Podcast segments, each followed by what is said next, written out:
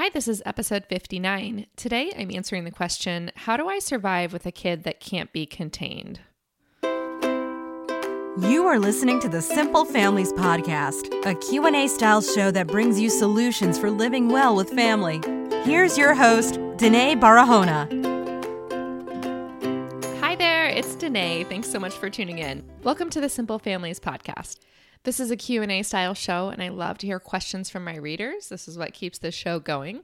So leave your questions at simplefamilies.com forward slash ask. Speaking of keeping this show going, I've been planning to integrate sponsorship slowly this fall. So I was really excited when a brand that I love and I buy all the time contacted me about being a sponsor for the podcast.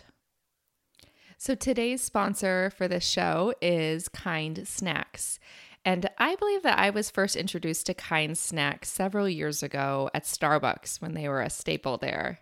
So, if you're familiar with Kind, you know that they are a snack bar, primarily nuts and fruit and other good stuff. But Kind also has a variety of other bars that are super kid friendly. They now have pressed fruit bars and breakfast bars and a whole variety. So I invite you to try them all out. Kind Snacks is now offering a snack club, so you can get a free box of 10 Kind bars. All you have to do is pay a small amount for shipping. To learn more about this, go to kindsnacks.com forward slash simple families to claim your free box. You'll also find full details there. So, moving on to today's question. Today's question comes from Megan. Megan wrote Hi, Danae. I'm fairly new to your website and podcast, but love all your advice. I have a four and a half year old son and a two year old daughter. My daughter has hated her car seat, stroller, the cart at the store, and anything that confines her since the day we brought her home from the hospital. She screams so hard and loud that she becomes hoarse. I thought she would grow out of it, but it only seems to be getting worse. It doesn't seem fair to keep taking her places, the grocery, for example, and allow her to scream the whole time. I'm sure the other shoppers don't appreciate that. There's been several times when I can't get her into her car seat or the cart in because she goes completely stiff and just screams.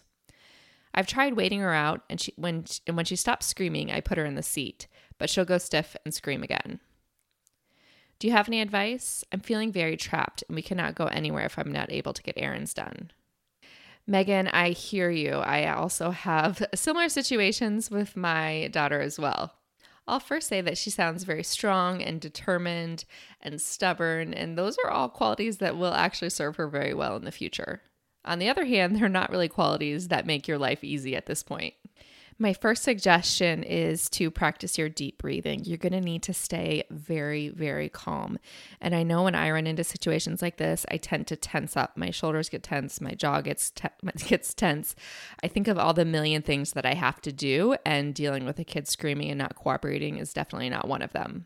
Or it's definitely not on that list of things that I prefer. So try to take deep breaths and to relax yourself because your demeanor is going to impact her demeanor and her stress and her reaction levels significantly.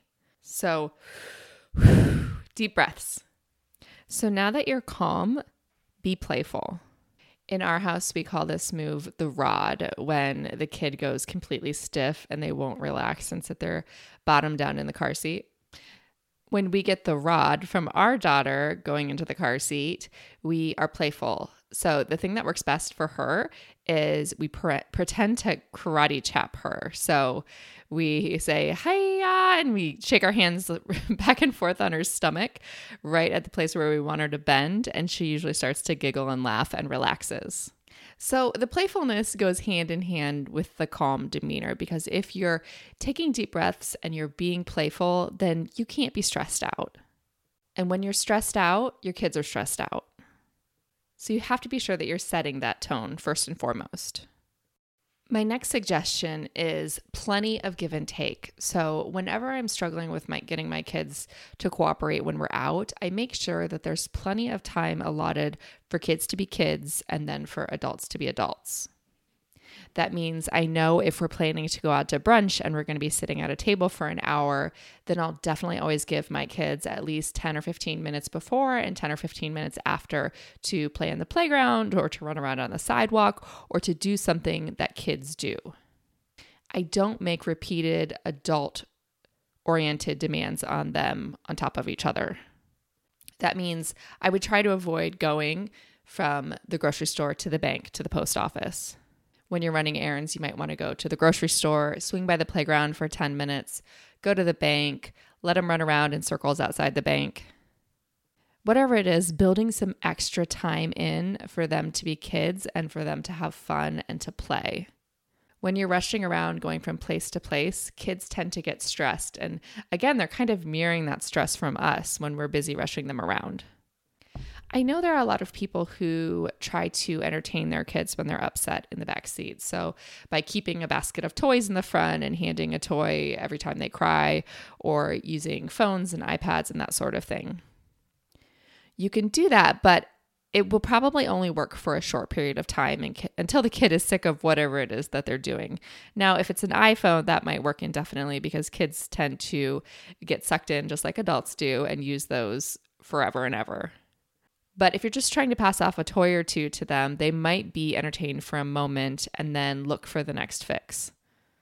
So instead of trying to entertain our kids when they are in the car or in the cart or in the stroller, that sort of thing, I would give them lots of practice at doing nothing, at looking out the windows, at just sitting quietly, just giving them the chance to understand that that's the expectation that when you're in the car and when you're in the stroller and when you're contained, you're just there for a little while. And that takes a lot of practice, and some kids handle it a lot better than others. But the more we try to entertain them, the more they seek out entertainment. And when they don't get that entertainment, then they start to get irritable. So I really don't recommend a lot of entertaining in the car and in the stroller and that sort of thing. And personally, I really love to have my kids looking out the window and seeing new things and making conversation with me while we're driving. So I hope that helps. And I, it's not an easy thing. I know how stressful it can be, particularly when you have a lot on your to do list. So, the takeaway for today is to breathe deeply, maybe take up yoga or meditation, and try to understand how your body and your demeanor impacts and reflects upon your kids. Be playful because that's going to ease the mood and it's going to ease their bodies as well try to balance your time. So don't do too many adult oriented activities one after the next. Get, put some give and take in there and put some kid activities as well. And keep it up. Don't start making a lot of accommodations. Don't start giving a lot of toys. Don't try to entertain too much because then the expectation continues to become that they're going to need enter- entertained more and more. I hope you enjoyed today's episode. This has been episode 59. Thanks for tuning in. If you want to stay in touch with Simple Families, go to simplefamilies.com and click Get Started.